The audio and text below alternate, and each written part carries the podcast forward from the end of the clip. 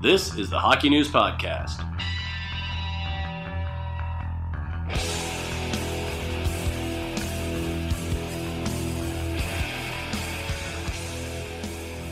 Hello, everybody. The Hockey News Podcast is back. It's Matt Larkin here with Ken Campbell to my left, Ryan Kennedy to my right, and it's one of my favorite podcasts of the year because we're getting into our playoff preview series predictions. We're going to start with the East, but before we get to the series, we have some coaching to discuss. And more specifically, the lack thereof in certain cities because we had Black Sunday. The regular season ended on Saturday this year. We had a bunch of firings on Sunday. Uh, and I think the team that's obviously moving the quickest is the Florida Panthers. Already, Bob Boughner out and Joel Quenneville announced as of Monday morning the new head coach of the Florida Panthers. Pretty exciting news. I personally did not see it coming until these final few days. Yeah. So the main question I think to ask is, you know, this is a team that's perpetually underachieved in the Alexander Barkov era, if we want to call it that.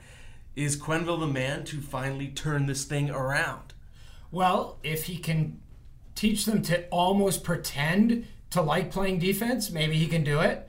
Um, you know, I, I think this is. I think he is. He is a really good hire for this team because I think part of the problem in Florida is there's very little accountability, um, and and the accountability with all due respect to the fan base, isn't there. You know, I mean, and so the accountability has to come from within.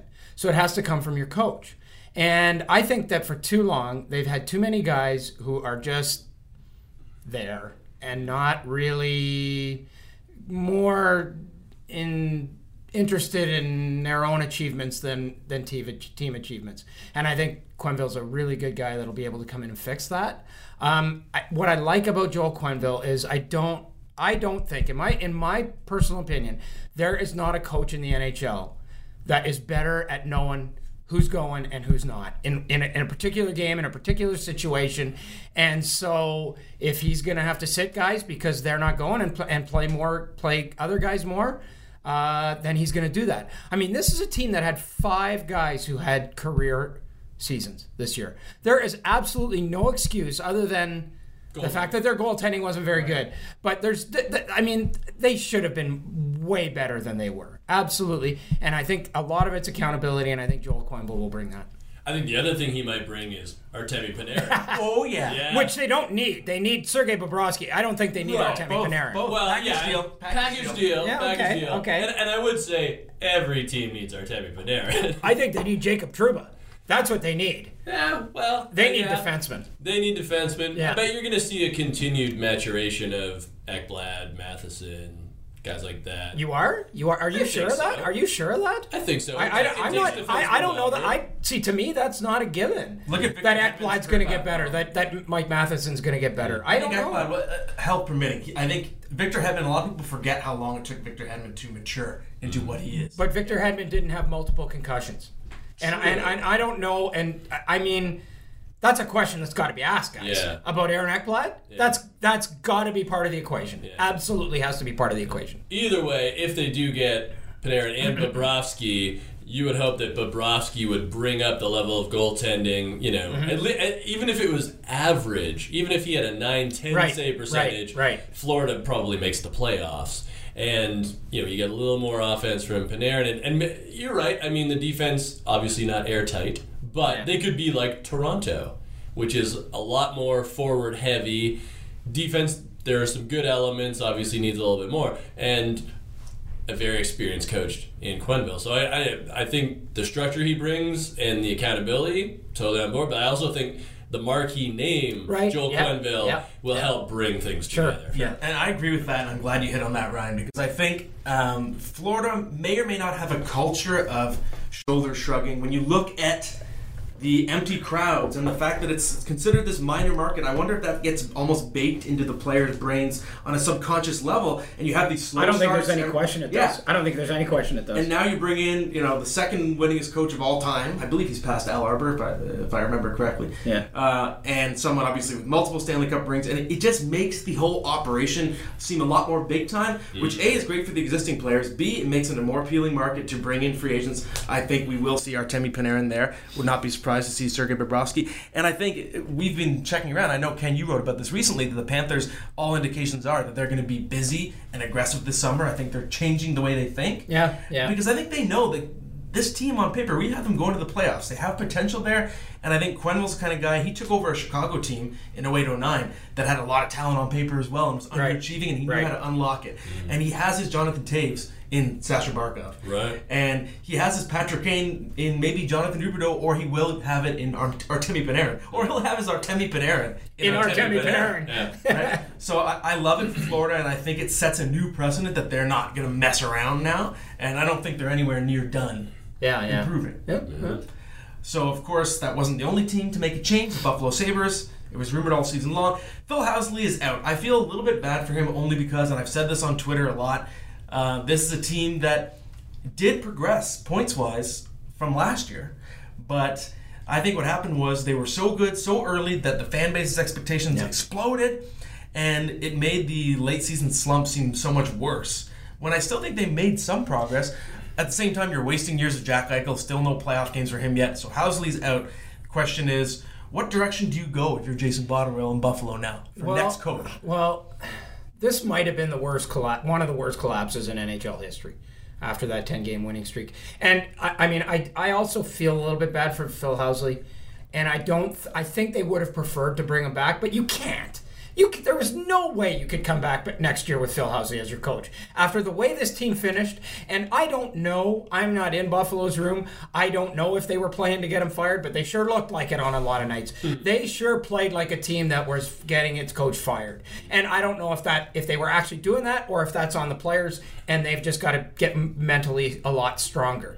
Okay, I, I think what they should do and probably will do is bring up Chris Taylor from from Rochester. Mm-hmm. You know, a guy that's a coach. You know, this guy came into the league as a player way back. He was a he was a scorer in the Ontario Hockey League and never really made it as a, as a player. Played in the American League for a long time. Was a really good American League player. Worked for everything he got and is working for everything he's getting now and is really earning his spurs as a coach. So I think it's I think I think this is a chance for him to come up and show what he can do with NHL players. I I I, I would just stay within and go with go with uh, Chris Taylor if I were them. Yeah. I'm going to offer another suggestion, and it's funny because I'm going to go the opposite when we talk about Los Angeles next. But I think at this point, Buffalo needs to go with a more veteran guy, maybe like an Alain Vigneault or somebody Yeah. else who's out there, because you've already done the rookie head coach, and I know Chris Taylor obviously has a lot of experience at the AHL level, right, but right. you've already tried that route and it didn't work. I don't think you can try it again right away. Okay. Um, much like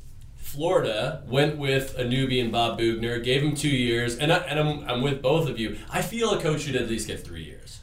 But I understand if Botterill thought that Housley didn't have Yeah, room, I, I that's just, I just, I just think the the fan base would have lost their collective. You know Yeah. what? Yeah. If And- if Phil Housley would have been showing up on game one behind the bench. yeah, and fair Yeah. play. Yeah. But given that, you know, uh, Florida obviously went with the most experience possible in Quenneville, I think that's the route the Sabres should get at this point. Because as you pointed out, you've got guys like Eichel that haven't made the playoffs yet, and they obviously want to. They're, you know, Eichel's a very competitive guy. You want to get some sort of stability for your Eichels, your Dahlins, your Mittelstadts, and I think, you know, Vigneault, as an example, would provide that. Right, that's an interesting pick. And the one thing I can say about Chris Taylor that I think makes him different from Housley as a newbie hire, I call it the Jon Cooper model. It's when a guy comes up with the farm club. Same with Exactly, Travis yeah, Green. So it's yeah, different than Housley yeah. being parachuted in from Nashville, Yeah. whereas Chris Taylor is familiar with a lot Right, of these with a young lot of these guys, Like your. Alex Nylander, for example. Yeah, your Victor Olofsson's, your, you know, Right. all these guys that have come up through the minors. For Right. you. So there is sort of a synergy between the players and coach that way. And I know it's never gonna it's not always gonna work out as amazingly well as it has with Jon Cooper. Right. But I think it's a fair model to look at.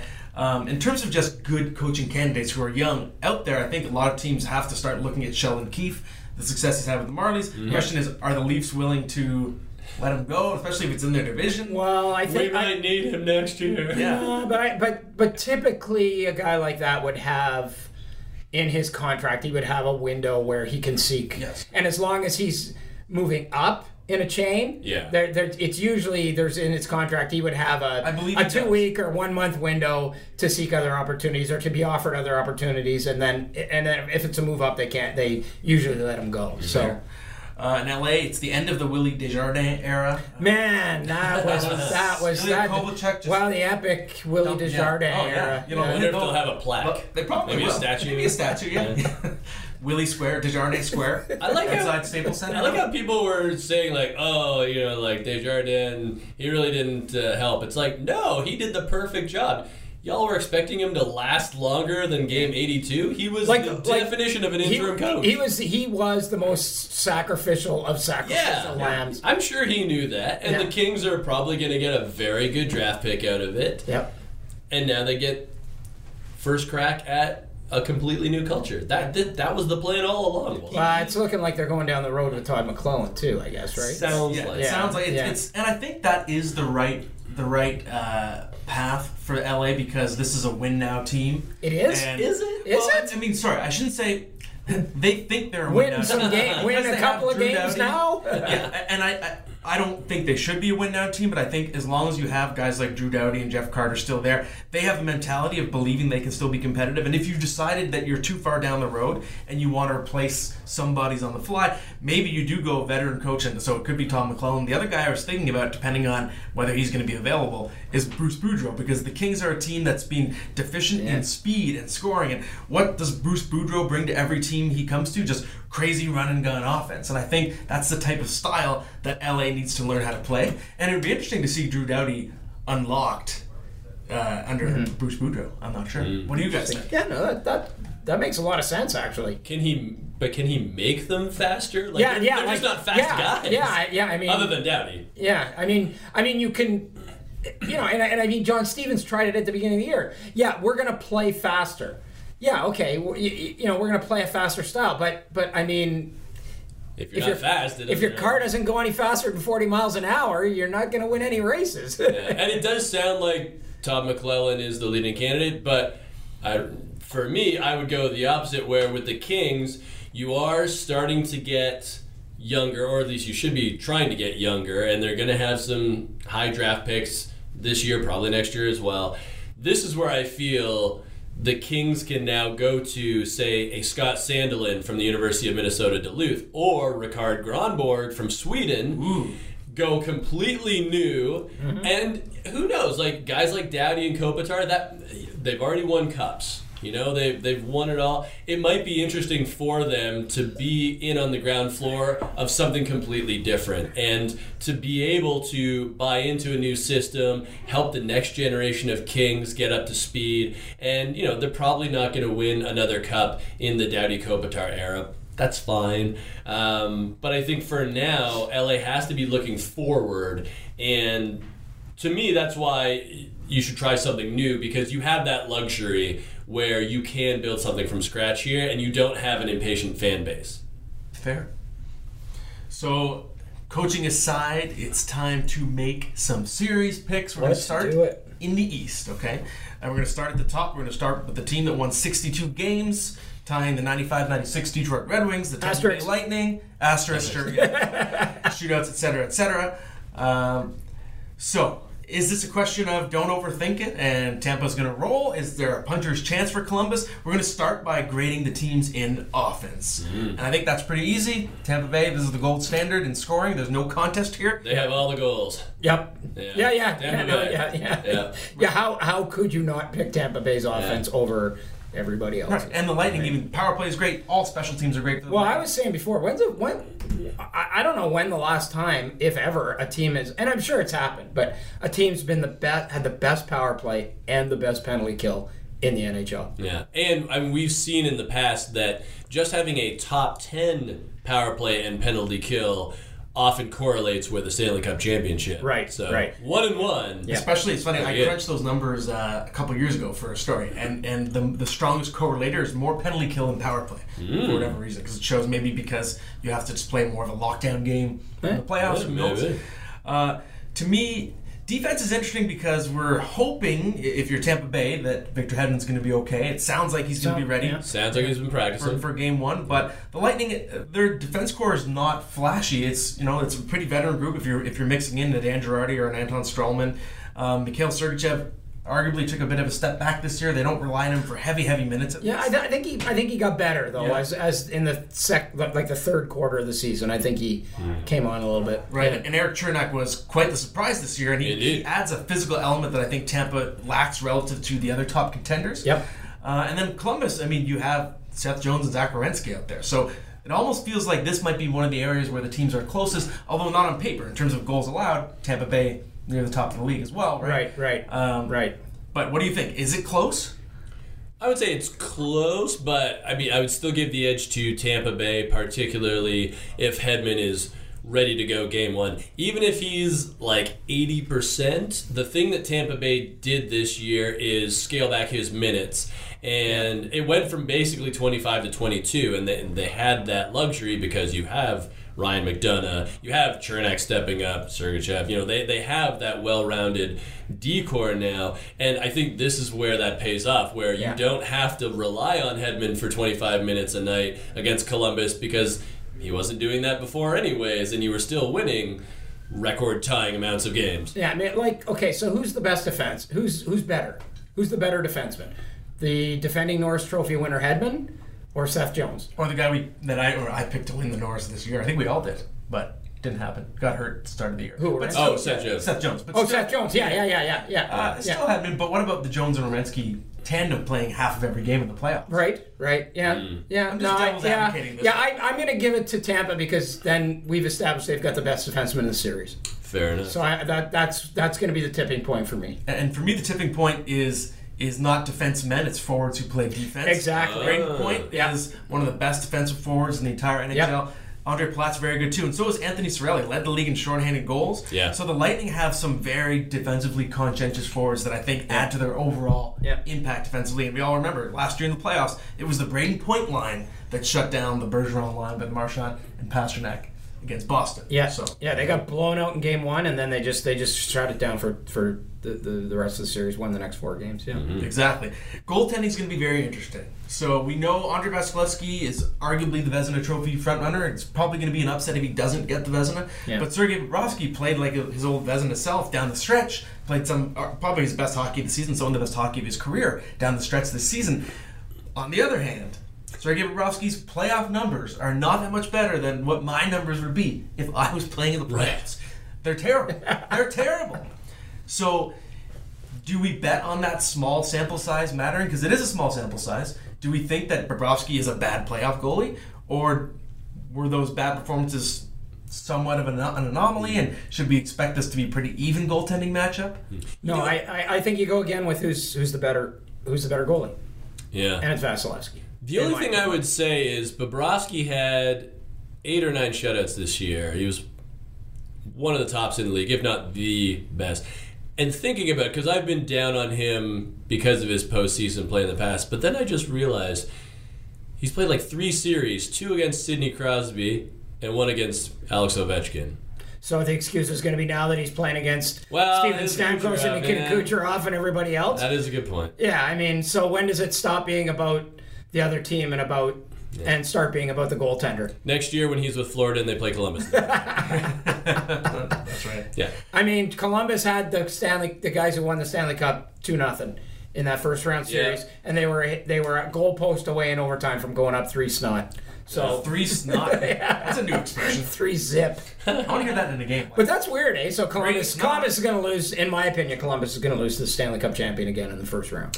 Very possible. Entirely yeah. possible. Yeah. Uh, to me, the only area where I, I see Columbus having a possible edge is uh, intangibles, and the intangible being just physicality. Because I think Columbus's forward group, you know, your Pierre Luc Dubois, your Nick Foligno's, uh, are a lot. Just they play a heavier game. It's a burly bunch. Right, and I think that's the one thing that I've said before. The only thing I thought they didn't address at the trade deadline was getting another heavy forward. Mm-hmm. Uh, so if Columbus can take this series into the trenches and turn it Lean into on a them. mud, lean on them. mudslinging Yeah, lean on them. Yeah. yeah, I think that's the only advantage that Columbus could have. I think that's the only if there's anywhere that Tampa's vulnerable in any series they play, whether it's against Columbus, Boston, Washington, Mm-hmm. if they're vulnerable, that's where it is. And this being the first round, if you talk to coaches, GMs, anybody that's been around, the first round is the most unpredictable. Yeah. That's where Columbus can strike. They'll be at their freshest, and obviously Tampa will too. But yes, I, I as we saw just last year, Columbus going up two nothing on Washington. Anything anything can happen in that first round, and I think that's the intangible for the Blue Jackets. Saying, Yeah, I saying mean, why not? us? This this this thing about their their their you know their physicality that's actually a tangible. It's not really an intangible. And I think Tampa again has the intangibles. They're I mean they're the scariest team. They're the favorite. They've got the swagger. Mm-hmm. Um, they they just tied the record for uh, for wins in a season. They've got the they. They've got the top scorer. They've got the MVP. They've got the Vezina Trophy winner. They've got the defending Norris Trophy winner. I I mean, I, I think it all goes Tampa's way in that. I, ju- I just thought of an actual intangible though. What? Tampa didn't play any meaningful games down the stretch, and even when we were in Tampa last week, and I was talking to Steven Stamkos after the game, one of the things he said was he said the words "this game meant nothing," and every every game meant everything to Columbus down the stretch. So if I really true. wanted to play like Okay, there's a good. Yeah, there's one. There's one. There's one. Yeah. Columbus is the Yeah. hungrier team, but I, I, let's not kid ourselves. Oh, God, this is going five Really good at hockey. Yeah. So Yeah. let's get to our predictions. I got the Lightning in five. Me too. Me too. Maybe Yeah. Bobrovsky, good Bobrovsky shows up and steals one game. Right. Hmm. That's all. Yeah, yeah, yeah, yeah. Lightning in five. That that's. Yeah. I'm on board with that. All right, consensus. Next up, we move on to the Washington Capitals, defending Stanley Cup champions, taking on what has to be the cutest, cuddliest story of the entire NHL season the Carolina Hurricanes, the Storm Surge guys. And I think a team that a lot of people are probably rooting for if, say, their teams are eliminated, their own teams that they cheer for are out of the playoffs. It's a fun story to get behind. Uh, the question is should Carolina be taken seriously, not just because they're a fun team to watch, but do they have the ability to put a scare in Washington? So let's first start with offense. Uh, Carolina did get a lot better as the season progressed, but I think it's pretty clear the Capitals are the the more dangerous team offensively. They just have too many weapons. Yeah. Right, they can throw two good lines. They can throw a Backstrom line at you. They can throw a Kuznetsov line, and they're they're established as a dominant team in the playoffs. We know that we can count on those guys to put up big numbers. Yeah. Ovechkin, another Rocket Bouchard, first guy to ever win eight in a row. Am I missing something here? Well, I think the the one area in offense where Carolina Carolina has an edge is in is in generating from the back end. Um, True. you know, with with with their with Dougie Hamilton at 19 goals this year, you know, so they've got they've got some guys who can make things happen from the back end, maybe a little more than Washington does. But Yeah. yeah, that's Otherwise, I mean, it's it's Ovechkin. You take the team with Ovechkin for offense, even though Sebastian Aho had a career year, uh, so he had his offensive breakout. Teuvo Teravainen, obviously, right there with him. But I think, on balance, you're going to go with the the Caps for offense Yeah. almost every time. Yeah, there's not much to debate, so we may as well move on to defense. This is where it gets pretty interesting because Carolina, we know they're the possession darlings. They play a really good lockdown game. They, Yeah. they control possession of the puck. I would argue that they probably are the better defensive team, Yep. assuming they're going to be getting good goaltending, which we'll get to. Uh, and like you said, Ken, they have that deep blue line. Uh, Dougie Hamilton, of course, Brett Pesce, Jaccob Slavin, et cetera, et cetera. Yeah. Uh, I do think they are the better better defensive team. So I think that's an edge. If you know, albeit a, a slight edge, but I think you can give it to Carolina. Oh yeah, yeah, I, yeah, for sure. And, and I'm not sure it's a slight edge. I think it's, you know, I mean, I, I, I mean, they're they're full marks for being the better defensive team, in in my opinion. Yeah. And it's also worth noting that with Michal Kempny gone from the Capitals lineup, that's Yeah. really kind of thrown them into flux a bit because he was just John Carlson's partner, and that was a perfect fit. Since that injury, you know, uh, Todd Reirden has really had to move guys around. Carlson has played on both sides of the ice. You know, they're moving Nick Jensen into different places. And it's going to be interesting to see what happens in a seven game series. I mean, so far it's been fine. They, as we saw the other week, they handled the Lightning easily without Kempny in the lineup, but now it's games that matter.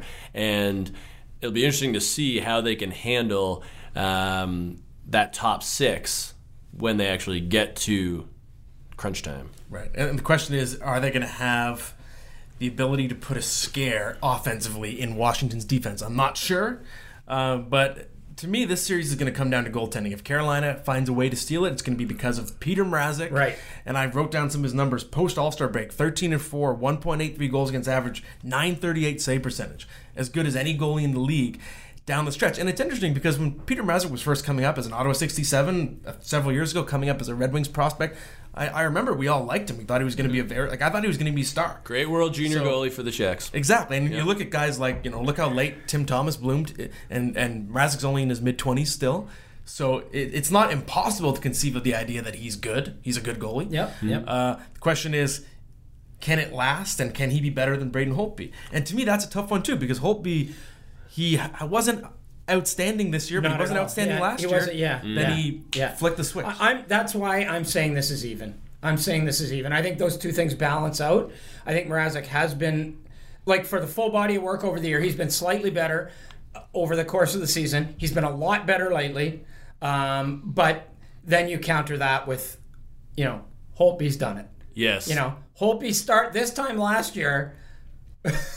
Braden Holtby wasn't Washington's number one goalie. Yeah. He got the net back. He won the Stanley Cup. Yeah. That's got to count for something. I mean, that's why, you know, I mean, that's where Matt Murray comes in, and we're going to talk about him in Pittsburgh, too. I mean, so I, I think. I think those two things counterbalance each other, so I think it's going to be even. So I'm not sure that goaltending is going to be a huge factor in this series, one way or the other, as long as they're both kind of good enough. Hmm. I I don't know if this is Mrazek's fault as a goaltender, but I just see Alex Ovechkin setting up shop where he always does and not being afraid of Peter Mrazek whatsoever. And I don't know if that's you know it's not Peter Mrazek himself. It's just you have to be at a certain level to battle against Alex Ovechkin for mm-hmm. a four to seven Who is game this Hurricane series. goalie? Mrazek? He's like, No, I'm just one gonna, time. I'm gonna shoot through him. That's that's what's gonna happen. And the way I'd put it is, even though I agree that theoretically we should treat the matchup as even, it's overtime right now, and it's game seven. Who's your goalie? Which one do you want? Braden Holtby. Yeah. In a second. That's that's to me. That's the in that's a the, the test, right? Yeah, yeah, yeah. Uh, intangibles is interesting, interesting because I don't know if there's any team that has more more fascinating intangibles than the Carolina Hurricanes. Yeah. Uh, with the whole storm surge culture, and they're filling the building again, and they've just been this. I don't know. I think a, an inspiring hockey story. They they've embraced fun, and I I think in a weird way it takes some pressure off these guys, and they still have Justin Williams. If we're talking intangibles, Yeah, if it goes to game seven. yeah, Yeah, exactly. Although he couldn't do it in game sevens for the team that he's facing when he played for them. Wouldn't it be ironic if Justin Why not? Williams scored in Game Seven against, Against Washington? Washington, yeah, that would that would that would be the hockey gods going, yeah.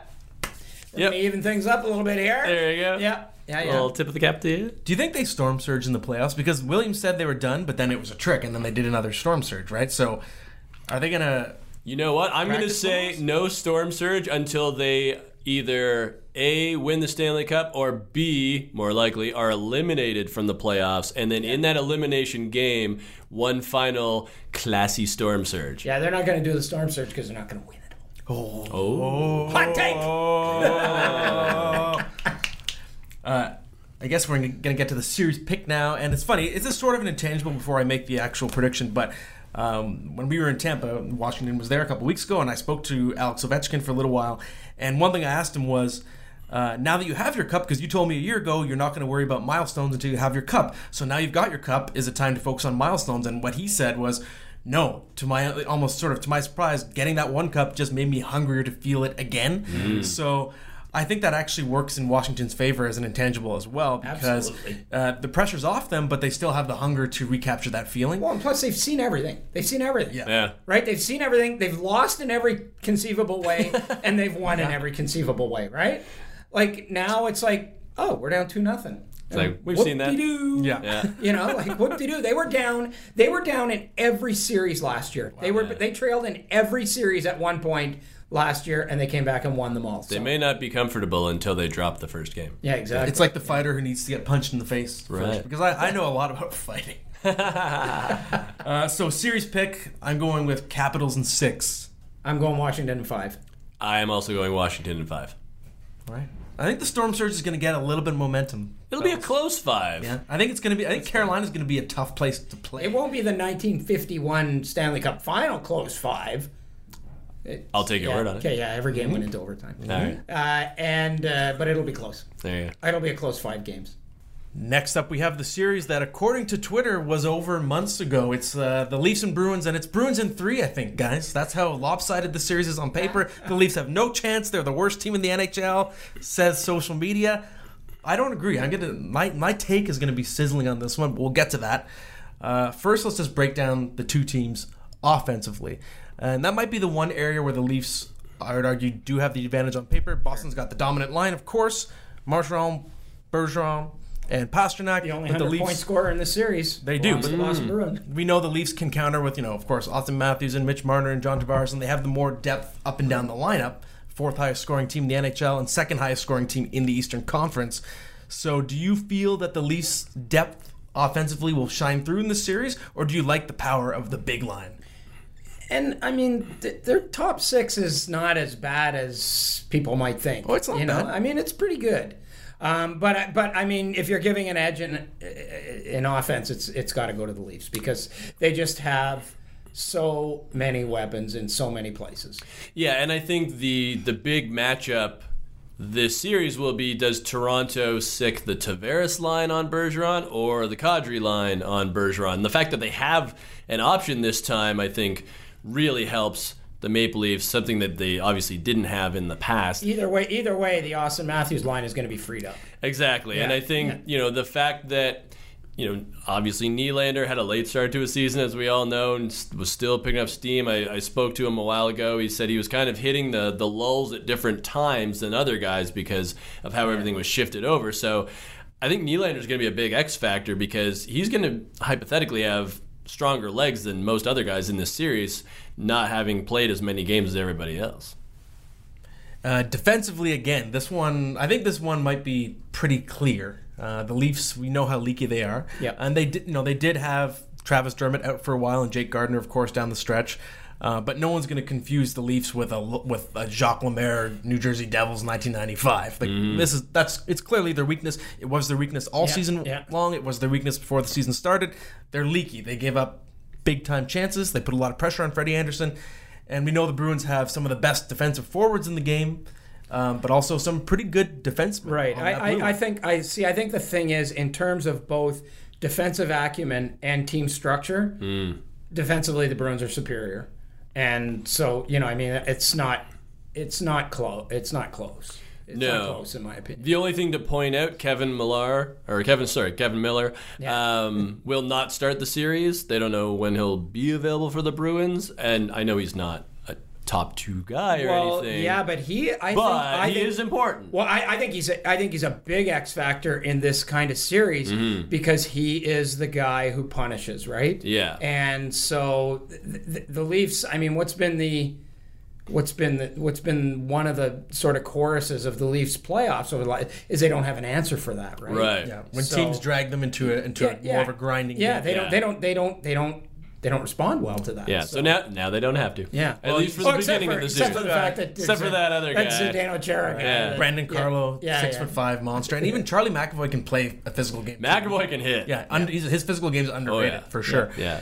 So it seems like that's a pretty clear advantage I would for so. Oh Boston. yeah, and Toronto gives up 33 shots a game. Yeah, they, you know they give up a lot, a lot of pucks still the other teams win. Yeah. There's a- I, as I've said before, Toronto entertainment incarnate. Pucks are flying everywhere at both teams' nets, and Yeah. it's just the games are high scoring. They're crazy.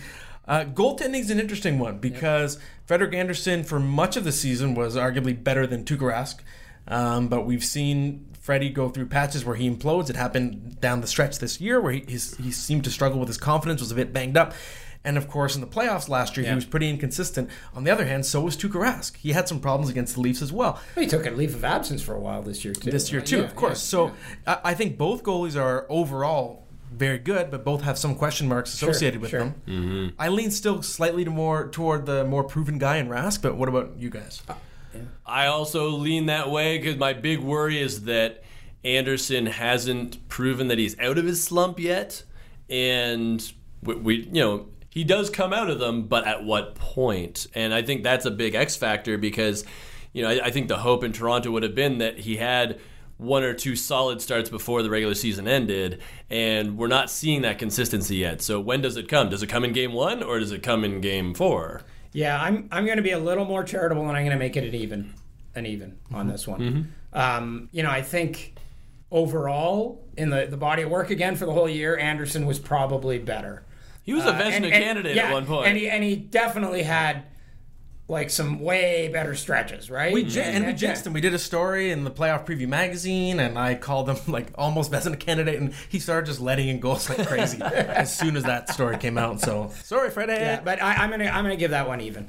Fair. And I always wonder too, uh, bringing in Michael Hutchinson is that Is that a vote of non-confidence on Garrett Sparks, or is it a vote of non-confidence on Andersen? Saying That- we need a we need a better safety That- net for you. And and I was actually discussing that with someone this, this weekend, and we asked that very question because what is what is what is what does Freddie Andersen think now? Yeah. Like it's like, oh well, we really know that we can't win with the other guy. Yeah. Uh, so we're gonna bring in a guy that maybe we can because we've seen what you've done. Yeah. you know. Yeah. We've seen your body of work. Yeah. Good question. Uh, intangibles, okay, and this is where I think the series gets very interesting because I I think you can make an argument either way. On one hand, Boston's in Toronto's head; they've come back to win a Game Seven on, on them in 2013 and 2018, and it just seems like they own the Leafs in that space playoff time. On the other hand, I would argue the Leafs have just been dumped on in the media and, and uh, fans, et cetera, in the last couple months because of their their slump, to the point where I, I feel like no one expects them to do a thing, and it's gone so far. I actually think the pressure is off. So who do you think has the mental edge right now? I, I mean, I would go Boston because they still have that core of guys that won the cup Right. a few years ago. Like, when you have Chara and Bergeron and Marchand in your in your lineup and in your room, more importantly, you can handle anything. Yeah, I, I, I would agree with that uh, a hundred percent. I think I think Boston has the intangibles because they've done it and because they've done it. The core has done it and they've done it against this team Yeah. and this this franchise and I think that's a huge mental edge. Do you think my Mike And and, uh, and the other thing is pr- oh, pressure. You talk Yeah. about pressure. You think Patrice Bergeron is going to feel pressure? No. Zdeno Chara is going to feel pressure. David Krejci is going to feel pressure. Yeah. Brad Marchand pressure? No. Those guys. That's that's a that, and to me that pressure is a non-factor for these guys. Patrice Bergeron holds pressure to a 20% Corsi every time he faces it. That's nice. I like that. Good nerd joke. uh, I wanted to touch quickly on Mike Babcock because he's being as scrutinized as any coach in the league this year with possible clashing with Dubas and was he clashing with Auston Matthews, et cetera, et cetera. Do you think there is going to be a problem that rears its head in this series, or do these troops trust their coach right now? I don't think the answer comes until after this series is completed. If if Toronto loses, then I think there may be some folks, maybe including Dubas, saying, "What would you say you do here?" Because we're paying you a lot of money, and we're not getting any results different than if, say. Cassidy was our coach, for Yeah. example. Yeah. In fact, Cassidy's won a little bit more since this tenure because he beat you last year, and you haven't won a series for us yet. Well, I, I think if this is a sweep or a five game series, and I'm not saying it will be, I think it's going seven. I think it's going the distance, and Boston will win again. Um, but but if this one goes four or five and Boston wins, you got to start asking those questions, don't you? What are you paying for? Yeah. I think people are going to scrutinize very closely uh, how Babcock deploys his best players in this series because Right. he's ob- al- already got the reputation of not playing his stars nearly as often as other teams play their stars. And if you see in crucial situations Ron Hainsey getting the minutes that Jake Muzzin's not getting, and the Leafs, you know, losing four or five, I think that the boos are going to get louder. If Frederik Gauthier and Trevor Moore are factors in this series, Right, exactly. Yeah. Fair. Uh, so, serious prediction time, okay? And this is where I'm going to just get sizzling with my take, okay? I know everything tells us the Bruins should win this series. They're the better team. They've owned the Leafs mentally. The Leafs have been terrible down the stretch. And I'm just going to throw that out the window for some reason uh, because, A, uh, I think the pressure is off the Leafs because people have just been on them so hard, expecting them to fail. Uh, and B, they have the blueprint to beat Boston. They showed it last year. They were down 3 1 in that series, and they started playing with frantic speed, almost a cowboy style, and that overwhelmed the Bruins. They stopped trying to play Boston's grinding game, and they realized, no, who we are is a crazy team that plays run and gun, and we give up a lot of chances, and we generate even more chances. And the minute they remembered who they were, they just surged, and they beat Boston a couple games in a row, and they were leading in the third period of Game 7. And then they added John Tavares to that team. Mm-hmm. So I think that they're going to catch Boston off guard. I think Boston, like you said, feels no pressure to the point where I almost think the Bruins are going to be overconfident, not expecting much pushback, and the Leafs are going to surprise the Bruins. Leafs in six. Ah. Yeah, that's not sizzling. If you'd said Leafs in four, Yeah, it might yeah, have been, or five, it Well, might have it's been. sizzling because yeah. I think I'm the only person picking the Leafs. Like Twitter just just tried to murder me after I put that out there. So yeah, that never happens to me, so I wouldn't know what that Yeah, means. really. Yeah, I'm going Boston at seven. I, I'm going to say Boston six. Yeah. In the Metro Division, we have what I think is going to be the closest series and best series of the first round in either conference.